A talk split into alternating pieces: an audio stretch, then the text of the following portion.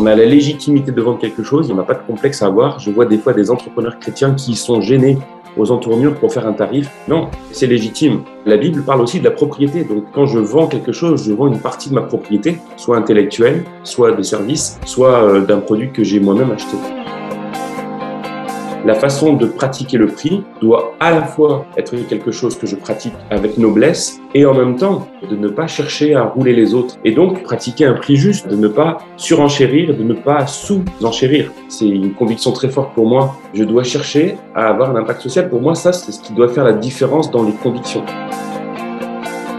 Je pense que chacun peut aussi déterminer les valeurs sur lesquelles il est plus sensible. Une personne qui à la fois va être plus sensible sur une forme de valeur, une autre sur une autre forme de valeur, et les deux sont pas contradictoires. C'est juste qu'on peut pas être parfait, donc on peut pas mettre en avant toutes les valeurs qu'on aimerait, mais on peut en tout cas choisir des valeurs qui sont euh, liées à notre personnalité, à notre identité.